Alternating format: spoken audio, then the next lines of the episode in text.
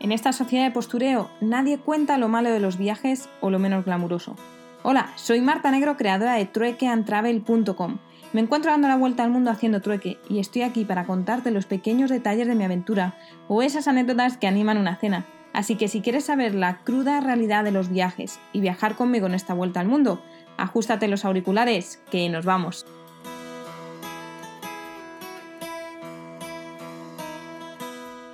Muy buenas tardes desde mi terraza privada.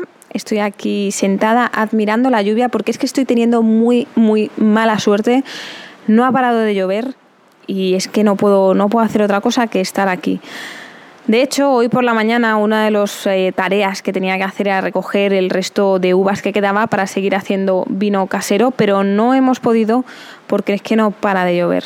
Así que en lugar de eso, pues he ayudado a hacer la página web, he empezado a hacerla, ahora ya estoy pendiente de que me pasen más fotos para terminar de organizarla y así he estado toda la mañana hasta las 3 que hemos pagado para comer. Hoy sí que no hemos tomado el postre antes, hemos tomado directamente una sopa de calabaza muy rica, directa de la huerta. Y después de, comer, pues he dicho, venga, tanto ordenador, me voy a ir a dar un paseo, que bueno, ayer estuve un poco por el pueblo, pero realmente no conozco nada alrededor. Así que había parado un poquito de llover y ya me había preparado, iba a salir, el Frank se quería venir conmigo y hemos, eh, nos íbamos juntos y ha sido poner un pie fuera del camino, que ya no se acaba la carretera, que ha empezado a llover, pero mucho. Mucho es mucho, no un poquito que dices con el chubasquero me refugio y ya está. Así que nos hemos tenido que volver y he regresado de nuevo ahora a la casa. Estoy peleándome un poco con hacer fuego. Yo es que no, sea, no soy una superviviente de estas demasiado y, por el momento pues ahora, ahora miraré a ver si, si he aprendido bien o me toca seguir ahí alimentando el fuego.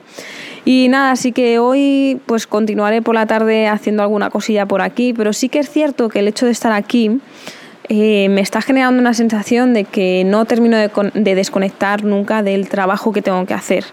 No es que sea un trabajo físico ni mucho menos, pero bueno, se supone que yo ya he hecho mis cinco horas, entre comillas, de trabajo con la página web esta mañana, pero ahora cuando me iba me, me decían, bueno, ¿y no quieres grabar el progreso que está haciendo ahora Adam con el cuadro? Y yo, bueno, bueno, vale, venga, pasaré a grabar si eso un poco, que ya tengo más o menos en la cabeza todo lo que yo quiero poner, pero bueno, en esto nunca se sabe, a lo mejor luego te faltan imágenes y siempre puedes recurrir a ellas, pero es como esa sensación de que no, no se delimita, ¿sabes? Cuando termina mi trabajo, ¿no?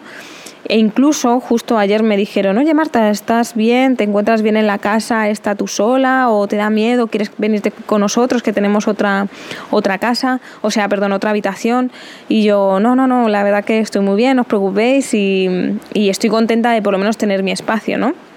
Me gusta relacionarme, me gusta tener esta experiencia, pero creo que es bueno tener un pequeño espacio delimitado, ¿no? Así que bueno, en principio tampoco os puedo contar muchas más cosas interesantes. Lo único así que me ha pasado mientras estaba ya cambiándome, estaba sentada comiendo unos, unos panchitos, eh, mirando por la ventana y he visto dos ciervos saltando entre el bosque y, bueno, a lo mejor diréis que es una tontería, pero pues oye, a mí me gusta ver la fauna aquí de repente, ¿no? Aparecer a tan solo 100, 150 metros de mí. Aunque esta mañana también debo decir que he visto algo de fauna, porque bajaba a desayunar y enfrente de la puerta de la madre de Adam había un ratón descuartizado, el cual había sido pues asesinado por uno de los gatos que hay por aquí medio salvajados y por lo visto dicen que es que siempre que les traen esos ratones ¿no? que han cazado pues como que luego les dan más comida entonces yo creo que les están dando ese refuerzo positivo y se dedican a cazar y cazar cada vez más ratones ¿no?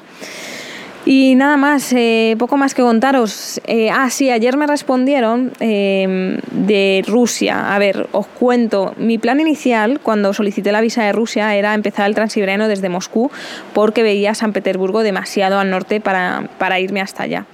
Durante todo este tiempo, todo este tiempo parece que es mucho, pero bueno, durante todo este mes que he estado viajando, mucha gente me ha dicho, ay, tienes que ir a San Petersburgo, que es muy bonito y demás. Entonces dije, bueno, pues igual desde Estonia cojo un bus, llego a San Petersburgo y ya bajo hacia el norte.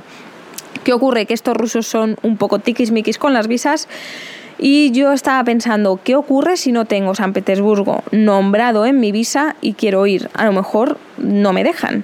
Así que em, escribí un correo a la Embajada de España en Rusia y bueno, ellos me remitieron a la central de visados donde yo solicité la visa en Madrid, los cuales me han respondido que no, no puedo visitar ninguna ciudad que no aparezca en mi visa. Entonces, si hubiese sido una ciudad que está entre medias de dos, de un punto así que voy a medias, a medio camino, pues quizás sí hubiese podido parar.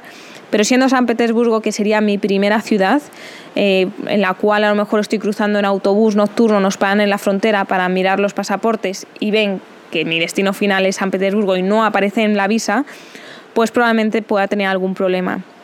Así que pensándolo mucho, pues no me quiero arriesgar por ver una ciudad, fastidiarme todo el posible viaje cuando puedo volver eh, pues con un vuelo muy fácilmente desde Edimburgo a San Petersburgo en cualquier otro momento. Así que me toca sacar San Petersburgo de mi propuesta, bueno, la cual había metido al final, pero me volveré a remitir al plan inicial de ir hasta Moscú desde Lituania y, y así va a ser. ¿Y qué más? Siendo ayer primero de octubre, estoy haciendo, estoy recopilando todos los gastos que estoy teniendo en el mes con la idea de cuando termine todo el viaje, pues hacer un presupuesto aproximado de lo que me ha costado la vuelta al mundo. Y ayer haciendo cuentas, pues me he gastado en el mes de septiembre 221 euros, lo cual está muy bien. He hecho, por otro lado, todo lo que me he ahorrado gracias a hacer autostop, a hacer estos intercambios de alojamiento y me he ahorrado exactamente 270 euros. No lo hago tanto por el dinero, las cosas como son, lo hago más por la experiencia, pero también quiero mostrar que, tiene otra, otra pues que se te retribuye positivamente de otra forma, que también es a nivel monetario, porque cuanto menos gastes, pues más largo puedes hacer tu viaje y se puede alargar más en el tiempo. Así que para cualquiera que esté escuchando, si no lo quieres hacer solo por la experiencia y también por el tema económico, pues quiero mostrar también cuánto se ahorra haciendo un tipo de viaje así. Así que nada más, eso, ese tipo de reporte lo voy a ir haciendo el primero de cada mes y con la idea de informaros también y de daros un aproximado, que siempre todo el mundo pregunta, ¿y cuánto cuesta una vuelta al mundo? Pues lo vamos a comprobar. Así que nada más, muchas gracias a todos los nuevos que os habéis unido al podcast, os saludo desde aquí y yo me regreso adentro de la casa para ver si tengo que echarle más leña al fuego o volverlo a encender desde el inicio porque soy tan torpe que no lo consigo hacer. Así que nada más, nos hablamos mañana, muchas gracias y un abrazo.